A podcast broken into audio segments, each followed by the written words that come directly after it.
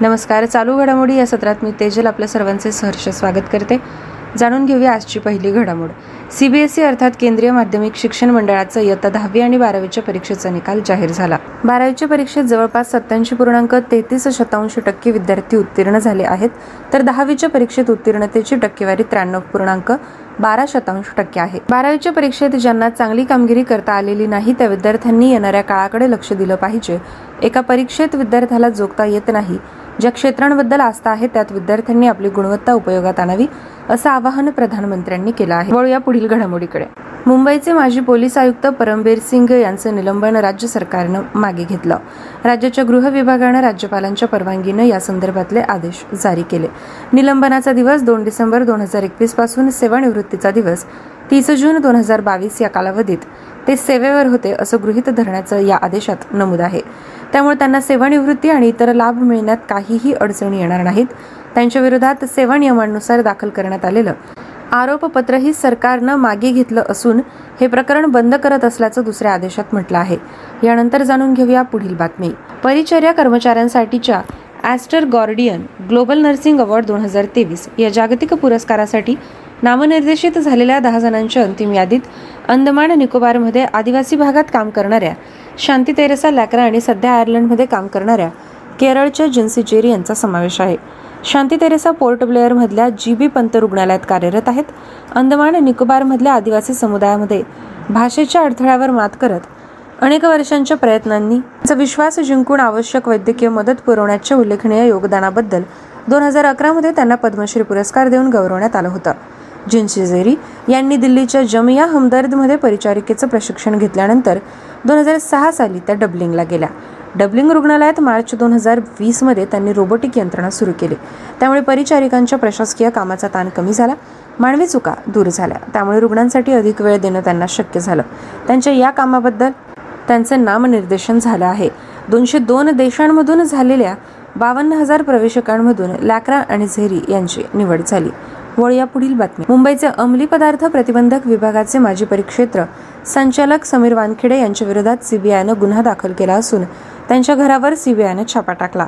वानखेडे यांच्यासह अन्य चौघांवरही सीबीआयनं गुन्हा दाखल केला. आर्यन खान क्रूज प्रकरणी हा गुन्हा दाखल केला असून मुंबईसह दिल्ली रांची कानपूर लखनौ गुवाहाटी यासह एकोणतीस ठिकाणी हे छापे टाकले. या ठिकाणी त्यांना अनेक संशयास्पद कागदपत्र वस्तू तसाच रोख रक्कम मिळाली आहे. पुढील घडामोड. परभणी जिल्ह्यात सोनपेठ शहराजवळ भाऊचा तांडा इथं सेप्टिक टँकमधला मैला स्वच्छ करताना पाच जणांचा गुदमरून मृत्यू झाला. एक कामगार जखमी झाला. त्याला अंबेजोगाई इथल्या शासकीय रुग्णालयात दाखल करण्यात आलं. मृतांच्या कुटुंबांना राज्य शासनाच्या सामाजिक न्याय विभागाच्या संबंधित योजनेतून प्रत्येकी दहा लाख रुपये द्यायचे निर्देश दिले गेले आहेत. या दुर्घटनेत जखमी झालेल्या कामगारावर आवश्यक ते सर्व वैद्यकीय उपचार शासनाच्या खर्चातून करायचे निर्देशही मुख्यमंत्र्यांनी दिले आहेत. पुढील बातमी. सर्वोच्च न्यायालयानं दिलेल्या निर्णयात आमदारांच्या अपात्रतेच्या मुद्द्यावर योग्य कालावधीत अध्यक्षांनी निर्णय घ्यावा असं सांगितलं. हा कालावधी जास्तीत जास्त तीन महिन्याचा असू शकतो असं माजी विधानमंडळ सचिव अनंत कळसे यांनी एका वृत्तवाहिनीशी बोलताना स्पष्ट केलं. सोळा आमदारांच्या अपात्रतेचा निर्णय विधानसभा अध्यक्षांनी लवकरात लवकर घ्यावा अन्यथा न्यायालयात जाणार असल्याचा इशारा माजी मुख्यमंत्री उद्धव ठाकरे यांनी दिला. मुंबईत वार्ताहरांशी ते बोलत होते. या संदर्भात अध्यक्षांना पत्र लिहिणार असल्याचं त्यांनी सांगितलं. आपण नैतिकतेला धरूनच राजीनामा दिल्याचा पुनरुच्चार ठाकरेंनी यावेळी केला. राज्य सरकारनं राजीनामा द्यावा आणि निवडणुकांना सामोरं जावं अशी मागणीही त्यांनी पुन्हा केली. उद्धव ठाकरे यांच्या राजीनाम्यानंतर मुख्यमंत्री पद रिक्त झालं होतं. राज्यपालांनी त्यानंतर सरकार स्थापनेसाठी शिंदे यांना निमंत्रण दिलं. उद्धव ठाकरे बहुमत चाचणीला सामोरे गेले नाहीत. जाणून घेऊया यानंतरची बातमी. शांघाय सहकार्य संघटनेच्या सदस्य देशांच्या आरोग्य मंत्र्यांच्या सहाव्या बैठकीतली चर्चा जगाला युनिव्हर्सल हेल्थ कव्हरेज अर्थात सार्वत्रिक आरोग्य सुरक्षा प्राप्त करण्याच्या दिशेने आणखी पुढे नेण्यात उपयोगी ठरेल असं केंद्रीय आरोग्य आणि कुटुंब कल्याण राज्यमंत्री डॉक्टर भारती पवार यांनी म्हटलं. त्या नवी दिल्ली इथं झालेल्या बैठकीत दूरदृश्य प्रणालीच्या माध्यमातून आयोजित अध्यक्षपदावरून बोलत होत्या. या बैठकीत वसुधैव कुटुंबकम म्हणजेच संपूर्ण जग एक कुटुंब आहे या भारतीय तत्वज्ञानाला मूर्तरूप प्राप्त झालं आहे असंही त्या म्हणाल्या. केंद्रीय आयुष मंत्री सर्वानंद सोनोवाल यांनी बैठकीचं बीज भाषण दिलं. या बैठकीला सर्व एस सी ओ सदस्य देशांचे आरोग्यमंत्री जागतिक आरोग्य संघटनेचे महासंचालक डॉक्टर टेड्रोस गेब्रेसस आणि एस सी ओचे महासचिव जांगमिंग यांच्यासह उच्चस्तरीय भागधारक आणि भागीदार उपस्थित होते. भारताने आपल्या एस सी ओ अध्यक्षतेखाली संपूर्ण वर्षभर विविध चर्चासत्र आणि वाटाघाटींच्या बैठकी आयोजित केल्या. यामध्ये आरोग्यविषयक तज्ज्ञ कार्यगटाची बैठक आणि बैठकींच्या पार्श्वभूमीवरील चार कार्यक्रमांचा समावेश आहे. यानंतरची बात दोन हजार तीस पर्यंत देशात सेमीकंडक्टर क्षेत्रात एकशे दहा अब्ज अमेरिकन डॉलरच्या संधी निर्माण होण्याची शक्यता केंद्रीय इलेक्ट्रॉनिक्स आणि माहिती तंत्रज्ञान राज्यमंत्री राजीव चंद्रशेखर यांनी वर्तवली. सेमीकंडक्टर उत्पादनाला चालना देण्यासाठी सरकारनं शहात्तर हजार कोटी रुपयांच्या सवलती जाहीर केल्याचंही ते म्हणाले. Semicon India future design road Shola I I T दिल्लीमध्ये उद्घाटन केल्यानंतर ते बोलत होते. सेमीकंडक्टर आणि इलेक्ट्रॉनिक्स उद्योगासाठी भरीव यंत्रणा निर्माण करण्याकरता सरकार कटिबद्ध असल्याचं त्यांनी सांगितलं. देशात सेमीकंडक्टर उत्पादन यंत्रणा निर्माण करण्याला वेग देण्यासाठी जगभरातले सेमीकंडक्टर क्षेत्रातले तज्ज्ञ यात मार्गदर्शन करणार आहेत. पुढील बातमी. ज्येष्ठ शास्त्रज्ञ प्राध्यापक जयंत नारळीकर यांना ॲस्ट्रॉनॉमिकल सोसायटी ऑफ इंडियाचा पहिला गोविंद स्वरूप जीवनगौरव पुरस्कार प्रदान करण्यात आला. ॲस्ट्रॉनॉमिकल सोसायटी ऑफ इंडियाचे अध्यक्ष प्राध्यापक दीपंकन बॅनर्जी यांच्या हस्ते पुण्यात हा पुरस्कार प्रदान करण्यात आला. देशात खगोलशास्त्र आणि खगोलवैद्यकी शास्त्राच्या वाढीसाठी नारळीकर यांचं योगदान मोलाचं असल्याचं बॅनर्जी यावेळी म्हणाले. पुढील घडामोड. राज्य महिला आयोगाने इतर विभाग आणि पोलिसांच्या सहकार्याने राज्यात अनेक ठिकाणी होत असलेले बालविवाह रोखले आहेत. अशी माहिती महिला आयोगाच्या अध्यक्ष रुपाली चाकणकर यांनी दिली. उदगीर इथं हिरगाव मिरज तालुक्यात बेळकीगाव सांगोला तालुक्यात किलारवाडी आणि वाशिम इथं आयोजित सामुदायिक विवाह सोहळ्यातल्या काही अल्पवयीन मुली होत्या. याविषयी माहिती मिळताच त्वरित कारवाई करून सर्व बालविवाह वेळीच थांबवल्याचं त्यांनी सांगितलं आहे. पुढील बातमी. सहाव्या हिंद महासागरीय परिषदेचं आयोजन ढाक्यात करण्यात आलं. बांगलादेशच्या प्रधानमंत्री शेख हसीना या दोन दिवसीय परिषदेचं उद्घाटन करतील. परराष्ट्रमंत्री एस जयशंकर यात मार्गदर्शन करतील. पंचवीस देशातले दीडशेहून अधिक मान्यवर यात सहभागी आहेत. सार्क बिमस्टेक डी आठ यासारख्या समूहांचे सदस्यही यात सहभागी आहेत. सुरक्षा आणि परस्पर वृद्धीच्या मुद्द्यांवर हिंद महासागर क्षेत्रातले विविध देश या परिषदेत चर्चा करतील. विद्यार्थ्यांना आज अशा पद्धतीने आपण चालू घडामोडींचा आढावा घेतला.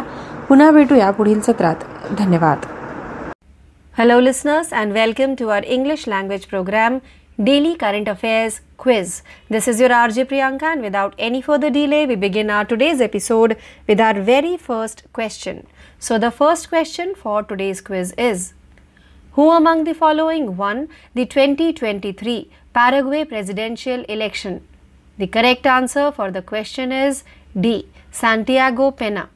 Paraguayan conservative economist Santiago Pena, 44, won the country's presidential election recently, tightening the ruling Colorado Party's political grip in the country and diffusing fears about the end of diplomatic ties with Taiwan. Now let's move forward to our second question. The International Year of Millets 2023 was declared by the UN following a proposal by which of the following country?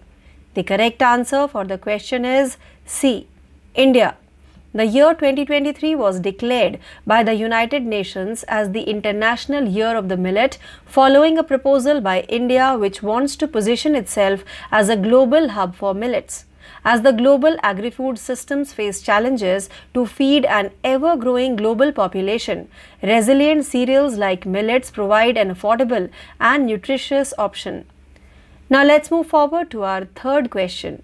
According to data from the Reserve Bank of India RBI, which of the following state has emerged as the state with the highest market borrowings? The correct answer for the question is D. Tamil Nadu. For the third year in a row, Tamil Nadu has emerged as the state with the highest market borrowings according to data from the Reserve Bank of India RBI. During the April February period of FY23, Tamil Nadu's gross market borrowings through state development loans SDL stood at rupees 68,000 crore. Now let's move forward to question number 4. Who among the following was appointed as the chairman of the Atomic Energy Commission? The correct answer for the question is D. Ajit Kumar Mohanty. Renowned physicist and director of the Bhabha Atomic Research Center BARC, Ajit Kumar Mohanty, has been appointed as the chairman of the Atomic Energy Commission and the secretary of the Department of Atomic Energy. Now let's move forward to our fifth question. Who among the following was appointed as the new Chief Justice of the Calcutta High Court? The correct answer for the question is D. Justice T.S. Sivagannam. The centre government has announced the appointment of Justice T.S. Shivagaranam as the new Chief Justice of the Calcutta High Court. On March 30, 2023, the Union Law and Justice Ministry had notified the appointment of Justice T.S. Shivagaranam, senior most preside judge of Calcutta High Court, as acting Chief Justice of Calcutta High Court. Now let's move forward to our sixth question. When the World Press Freedom Day was observed, the correct answer for the question is B. 3rd May. World Press Freedom Day is observed each year on May 3rd. The day symbolizes the importance of press freedom and its role in the smooth and effective functioning of society. Now let's move forward to our seventh question. HDFC Bank has launched which of the following digital distribution platform recently? The correct answer for the question is A. HDFC Bank Smart Sathi. HDFC Bank has launched digital distribution platform DDP HDFC Bank Smart Sathi that would help connect business correspondents and business facilitators to the bank. HDFC Bank Smart Sathi will contribute by making banking products and services available, especially credit for rural customers. Now let's move forward to our question number 8. Which of the following company launched an AI chatbot named Pi Chatbot? The correct answer for the question is C. Inflection AI Inc. Former co founders of DeepMind and LinkedIn have launched an AI chatbot under their new startup Inflection AI. The latest venture by Mustafa Suleiman and Reid Hoffman has come with a unique AI chatbot Pi that has an entirely new take on AI personal assistant. Now let's move forward to our ninth question. The Indian Army is set to reintroduce which of the following grain flour in the rations of their soldiers? The correct answer for the question is B. Millet. The Indian Army is set to reintroduce millet flour in the rations of their soldiers and has sought the Union government sanction to procure millet flour not exceeding 25% of the authorized entitlement of cereals, rice, and wheat flour in rations for troops commencing from the financial year 2023 24 onwards. Now let's move forward to the 10th and last question of today's quiz. Y20 seminar on shared future, youth in democracy and governance was hosted by which of the following university? The correct answer for the question is A. Manipur University. Manipur University hosted the Y20 seminar on May 4, 2023 on shared future, youth and democracy and governance. The seminar was focused on the youth to make G20 summit participative, cutting across all ranks. So, this question brings us to the end of today's episode of Daily Current Affairs Quiz. Please stay tuned for more learning. This is your RJ Priyanka signing off for the day. Thank you. नमस्कार दोस्तों आप सुन रहे हैं हमारा हिंदी भाषा का कार्यक्रम, daily current affairs quiz. मैं हूँ आपके आरजे प्रियंका और बिना किसी देरी के शुरू करते हैं हमारे आज के इस क्विज को पहले प्रश्न के साथ। तो आज के क्विज का पहला प्रश्न ये रहा, निम्नलिखित में से किसने 2023 पराग्वे राष्ट्रपति चुनाव जीता? इस प्रश्न का सही उत्तर है डी, सेंटियागो पेना। पराग्वे के रूढ़ीवादी अर्थशास्त्री सेंटियागो पेना चवालीस ने हाल ही में देश के राष्ट्रपति चुनाव में जीत हासिल की, जिससे देश में सत्तारूढ़ कोलोराडो पार्टी की राजनीतिक पकड़ मज़बूत हो गई और ताइवान के साथ राजनयिक संबंधों के अंत के बारे में आशंकाओं को दूर किया गया। आइए आगे बढ़ते हैं हमारे दूसरे प्रश्न की तरफ़। किस निम्नलिखित देश के प्रस्ताव के बाद संयुक्त राष्ट्र द्वारा अंतर्राष्ट्रीय बाजरा वर्ष 2023 घोषित किया गया था? इस प्रश्न का सही उत्तर है सी, भारत। भारत के एक प्रस्ताव के बाद संयुक्त राष्ट्र द्वारा वर्ष 2023 को अंतर्राष्ट्रीय बाजरा वर्ष के रूप में घोषित किया गया था, जो खुद को बाजरा के लिए वैश्विक केंद्र के रूप में स्थापित करना चाहता है। जैसा कि वैश्विक कृषि खाद्य प्रणालियों को लगातार बढ़ती वैश्विक आबादी को खिलाने के लिए चुनौतियों का सामना करना पड़ता है, बाजरा जैसे लचीले अनाज एक किफ़ायती और पौष्टिक विकल्प प्रदान करते हैं। आइए आगे बढ़ते हैं, प्रश्न तीन की तरफ़। भारतीय रिज़र्व बैंक आरबीआई के आंकड़ों के अनुसार निम्नलिखित में से कौन सा राज्य सबसे अधिक बाज़ार उधार लेने वाले राज्य के रूप में उभरा है? इस प्रश्न का सही उत्तर है डी, तमिलनाडु। भारतीय रिज़र्व बैंक आरबीआई के आंकड़ों के अनुसार तमिलनाडु लगातार तीसरे वर्ष सबसे अधिक बाज़ार उधार लेने वाले राज्य के रूप में उभरा है। वित्त वर्ष 2023 की अप्रैल से फरवरी अवधि के दौरान राज्य विकास ऋण एसडीएल के माध्यम से तमिलनाडु की सकल बाज़ार उधारी अड़सठ हज़ार करोड़ रुपए थी। आइए बढ़ते हैं हमारे चौथे प्रश्न की तरफ़। निम्नलिखित में से किसे परमाणु ऊर्जा आयोग के अध्यक्ष के रूप में नियुक्त किया गया था? इस प्रश्न का सही उत्तर है डी, अजीत कुमार मोहंती। प्रसिद्ध भौतिक विज्ञानी और भाभा परमाणु अनुसंधान केंद्र बीएआरसी के निदेशक अजीत कुमार मोहंती को परमाणु ऊर्जा आयोग के अध्यक्ष और परमाणु ऊर्जा विभाग के सचिव के रूप में नियुक्त किया गया है। आइए आगे बढ़ते हैं प्रश्न पाँच की तरफ़। निम्नलिखित में से किसे कलकत्ता उच्च न्यायालय के नए मुख्य न्यायाधीश के रूप में नियुक्त किया गया था? इस प्रश्न का सही उत्तर है डी न्यायमूर्ति टी एस शिवगर्णम। केंद्र सरकार ने न्यायमूर्ति टी एस शिवगर्णम को कलकत्ता उच्च न्यायालय के नए मुख्य न्यायाधीश के रूप में नियुक्त करने की घोषणा की है। 30 मार्च 2023 को केंद्रीय कानून और न्याय मंत्री ने कलकत्ता उच्च न्यायालय के वरिष्ठतम न्यायाधीश न्यायमूर्ति टी एस शिवगर्णम को कलकत्ता उच्च न्यायालय के कार्यवाहक मुख्य न्यायाधीश के रूप में नियुक्त करने की अधिसूचना जारी की थी। आइए बढ़ते हैं प्रश्न छः की तरफ़। विश्व प्रेस स्वतंत्रता दिवस कब मनाया गया था? इस प्रश्न का सही उत्तर है बी, तीन मई। विश्व प्रेस स्वतंत्रता दिवस हर साल तीन मई को मनाया जाता है। यह दिन प्रेस की स्वतंत्रता के महत्व और समाज के सुचारू और प्रभावी कामकाज में इसकी भूमिका का प्रतीक है। आइए आगे बढ़ते हैं प्रश्न सात की तरफ़। एचडीएफसी बैंक ने हाल ही में निम्नलिखित में से कौन सा डिजिटल वितरण मंच लॉन्च किया है? इस प्रश्न का सही उत्तर है A H bank smart Saathi. HDFC बैंक ने डिजिटल वितरण मंच, DDP H bank smart Saathi launch किया है, जो बैंक से बिज़नेस कॉरेस्पॉन्डेंट और बिज़नेस फैसिलिटेटर्स को जोड़ने में मदद करेगा।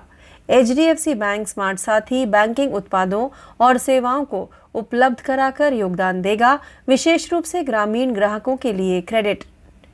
आइए आगे बढ़ते हैं प्रश्न आठ की तरफ़।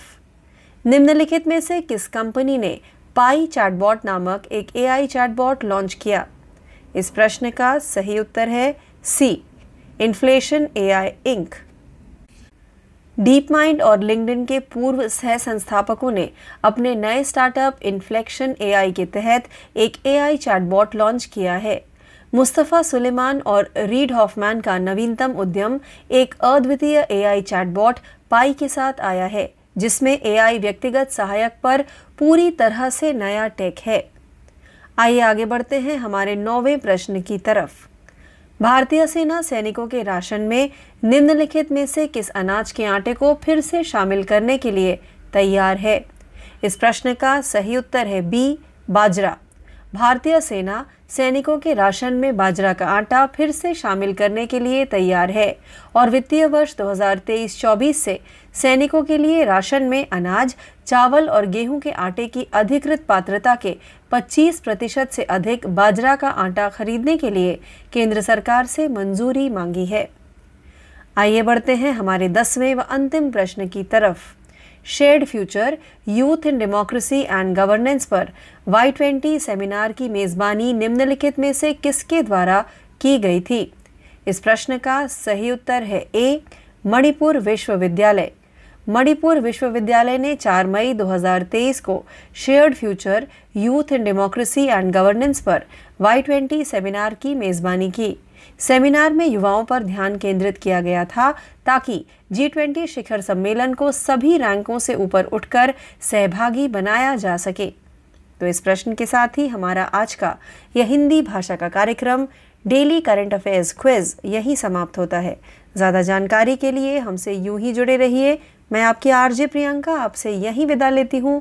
धन्यवाद। Hello listeners and welcome to our English language programme daily current affairs updates. This is your RJ Priyanka, and without any further delay, we begin our today's episode with our very first daily update, which belongs to the category of awards.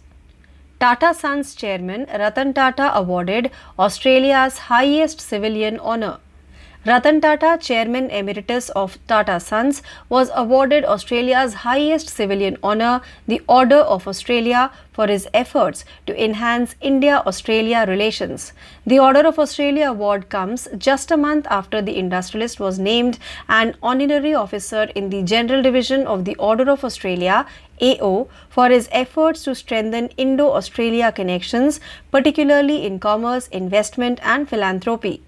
According to Australia's High Commissioner to India, Barry O'Farrell, Ratan Tata has had a considerable impact on the island country. Now let's move forward to our second daily update, which belongs to the category of awards. Alessandra Korup from Amazon wins Goldman Environment Prize. Alessandra Korup, Munduruku leader, has received the prestigious Goldman Environmental Prize for her work battling illegal mining and large scale projects aimed at facilitating soybean exports in the Tapajos River Basin. During the 1980s, Alessandra Korup, a member of the Munduruku community in the Amazon's rainforest, observed the encroachment of roads, farms, and cities into her village. Settlers, loggers, and miners posed a threat to the 14,000 Munduruku people who lived near the Tapajos River. Korup, along with other women, organized rallies against these strangers.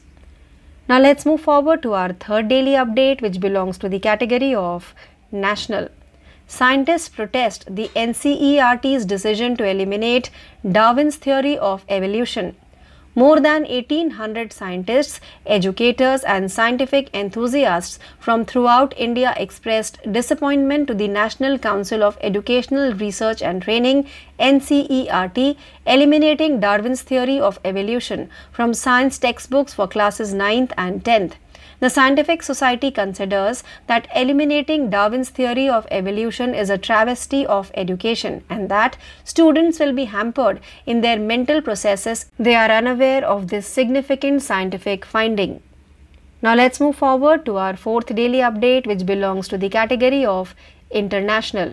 Net Zero Innovation Virtual Center to be jointly created by India UK. India and United Kingdom will jointly create India UK Net Zero Innovation Virtual Centre. Union Minister of State Independent Charge Science and Technology Jitendra Singh announced this while chairing the India UK Science and Innovation Council meeting in presence of his British counterpart George Freeman. Jitendra Singh, speaking on India's net zero journey, stated that energy efficiency and renewable energy are essential pillars where India has already taken the lead through different programs such as India Solar Alliance and the Clean Energy Mission. Now let's move forward to our fifth daily update, which belongs to the category of miscellaneous. Fit India champion Arjun Vajpayee summits Mount Annapurna. Arjun Vajpayee, an Indian professional mountaineer who was named a Fit India champion earlier this year, has been the first Indian man to summit Mount Annapurna 1 the world's 10th highest mountain at 8,091 meters, 26,545 feet above sea level in Nepal. Arjun, who was named a Fit India champion, has already set a record by being one of the youngest mountaineers to summit Mount Everest. Arjun has already climbed Mount Everest, Mount Lhotse, Mount Makalu, Mount Kanchenjunga, Mount Manasulu, and Cho Oyu, setting multiple world records in the process. Now let's move forward to our sixth daily update, which belongs to the category of summits and conferences. SCO Summit India will host summit in New Delhi on July 3rd on 4th. On July 3rd and 4th, India will host the Shanghai Cooperation Organization SEO Summit in New Delhi on July 3rd and 4th. That would see Russian President Vladimir Putin traveling to India for the first time since the Ukraine war. While Putin is likely to attend the summit, there is no word on whether Chinese President Xi Jinping would attend in person. China's refusal to restore the status quo along the line of actual control has dampened India China relations. Xi may address the summit virtually in case he does not attend the summit physically. Now let's move forward to our seventh daily update, which belongs to the category of awards. Shakira receives Billboard's inaugural Latin Woman of the Year award. Shakira, the famed Colombian singer, was honored with the prestigious Latin Woman of the Year award at Billboard's inaugural Latin Woman in Music event. Shakira has been dubbed the Queen of Latin Music for her outstanding musical achievements spanning three decades. Shakira's award follows an amazing year in which she broke records with the largest Spanish language debut of 2022, Monotona with Ozuna. Her Shakira BZRP Music Sessions hashtag 53 debuted at number 9 on Billboard's Hot 100 chart in January 2023. Now let's move forward to our eighth daily update, which belongs to the category of economy. Indian economy would expand nearby 6% this fiscal year, IMF forecasts. The International Monetary Fund IMF projected that India would be the world's fastest growing economy in its flagship World Economic Outlook report despite significant challenges such as financial sector turmoil, inflationary pressures, the effects of the Russia-Ukraine war and the ongoing impact of the COVID-19 pandemic over the past 3 years. According to the IMF's latest World Economic Outlook report, the Indian economy would grow by 5.9% in the current fiscal year, making it the world's fastest growing economy. Now let's move forward to our ninth daily update, which belongs to the category of economy. NPCI Bharat Bill Pay launches NOCS platform to process ONDC transactions.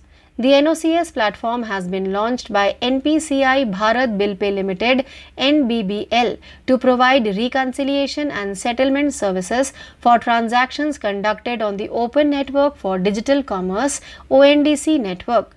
These services, which will be supplied under RBI supervision, will serve as the foundation for the ONDC network, allowing for the easy, secure, and timely transmission of payments to network participants.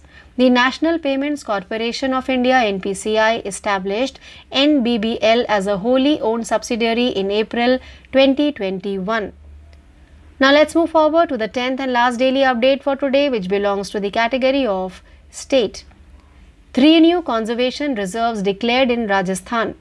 The grasslands that house the great Indian bustard in Sorsan in Baran, the winter habitat of demoiselle cranes in Kinchan in Jodhpur were among the three new wildlife conservation areas established by the Rajasthan Forest Department, the third being Hamirgarh in Bhilwara. The total number of conservation reserves in the state is presently 26.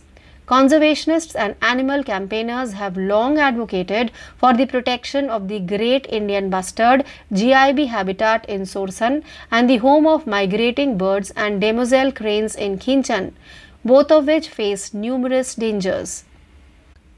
So, this episode brings us to the end of today's episode of Daily Current Affairs Updates. Please stay tuned for more learning. This is your RJ Priyanka signing off for the day.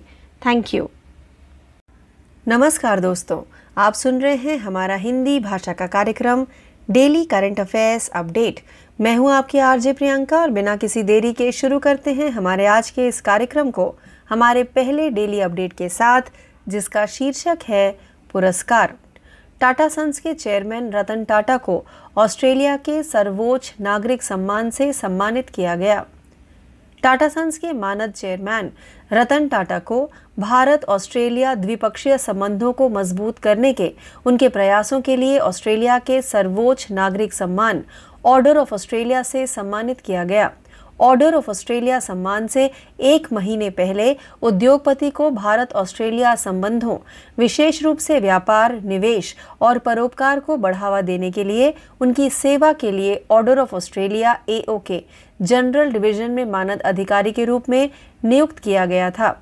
Bharat में Australia के उच्चायुक्त बैरी ओफेरल ने कहा कि रतन टाटा ने द्विपक्षीय देश पर महत्वपूर्ण प्रभाव डाला है। आइए आगे बढ़ते हैं हमारे दूसरे डेली अपडेट की तरफ़, जिसका शीर्षक है पुरस्कार।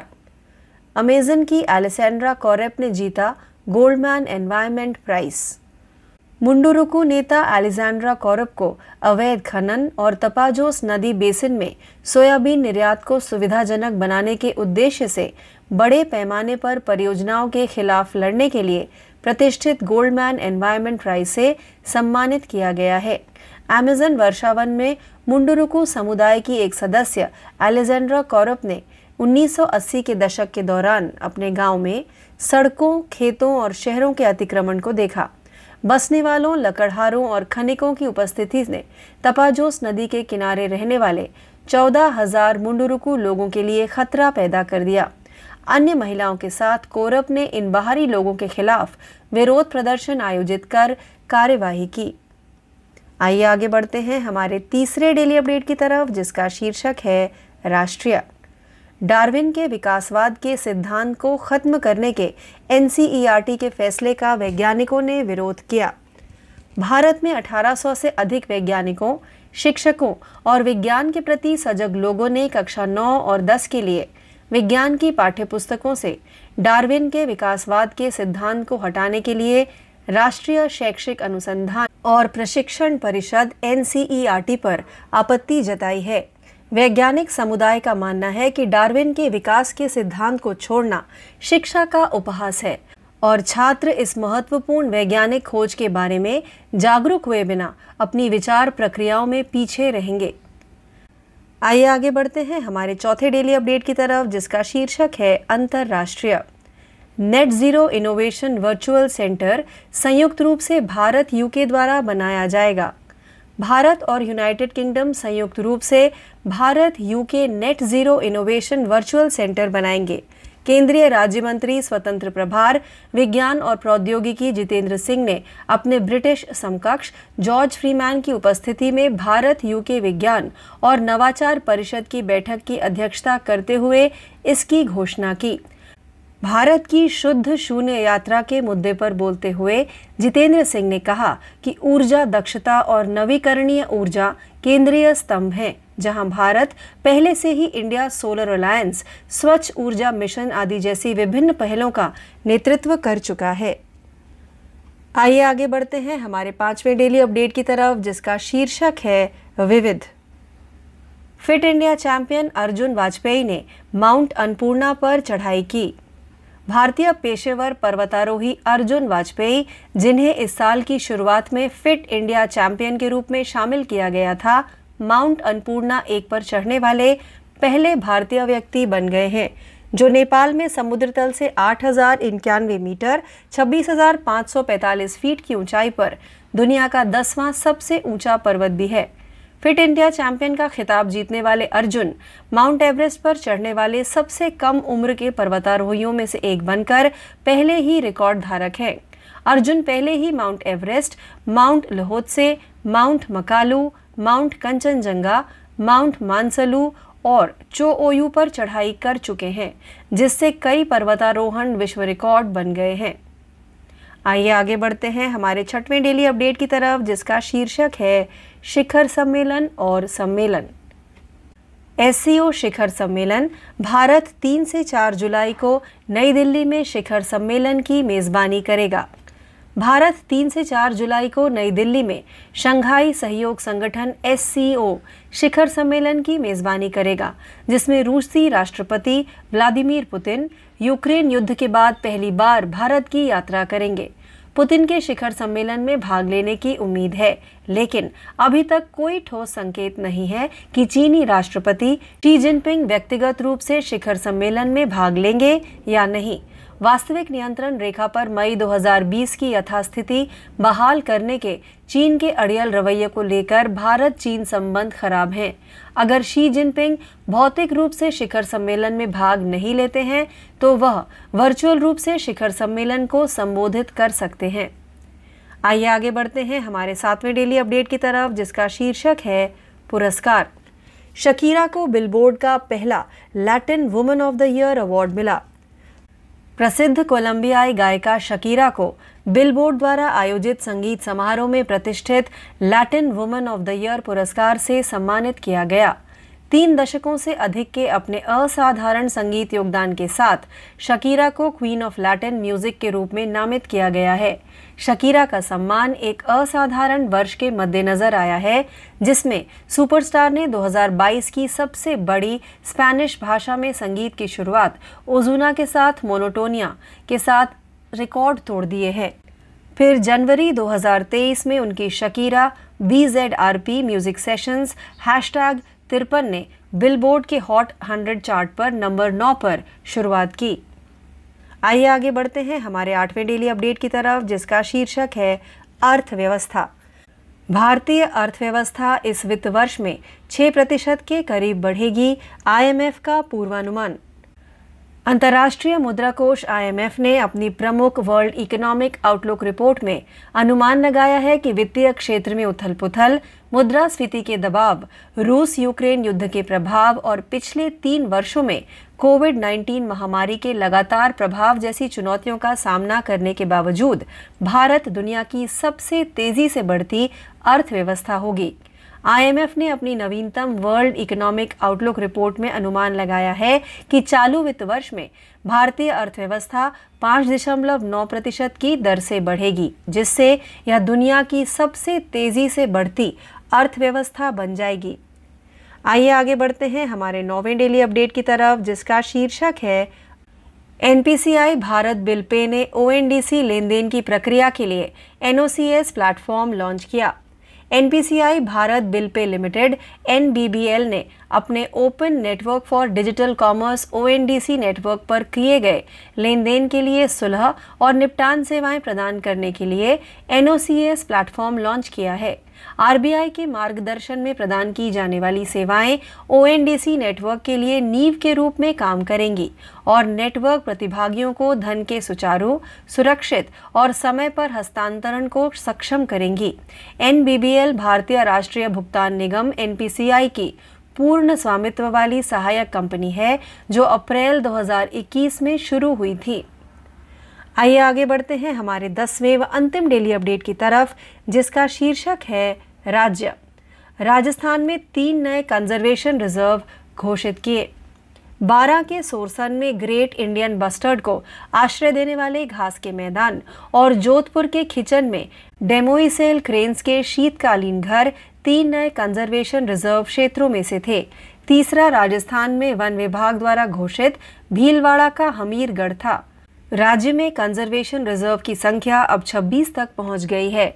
संरक्षणवादी और वन्य जीव कार्यकर्ता सोरसन में ग्रेट इंडियन बस्टर्ड, जीआईबी निवास स्थान और खिचन में प्रवासी पक्षियों के घर और डेमो ईजल क्रेन की लंबे समय से रक्षा करने की मांग कर रहे थे, क्योंकि इन क्षेत्रों में कई खतरों का सामना करना पड़ता है। तो इस अपडेट के साथ ही हमारा आज का यह हिंदी भाषा का कार्यक्रम डेली करंट अफेयर्स अपडेट यही समाप्त होता है। ज़्यादा जानकारी के लिए हमसे यूँ ही जुड़े रहिए। मैं आपके आरजे प्रियंका, आपसे यही विदा लेती हूँ। धन्यवाद।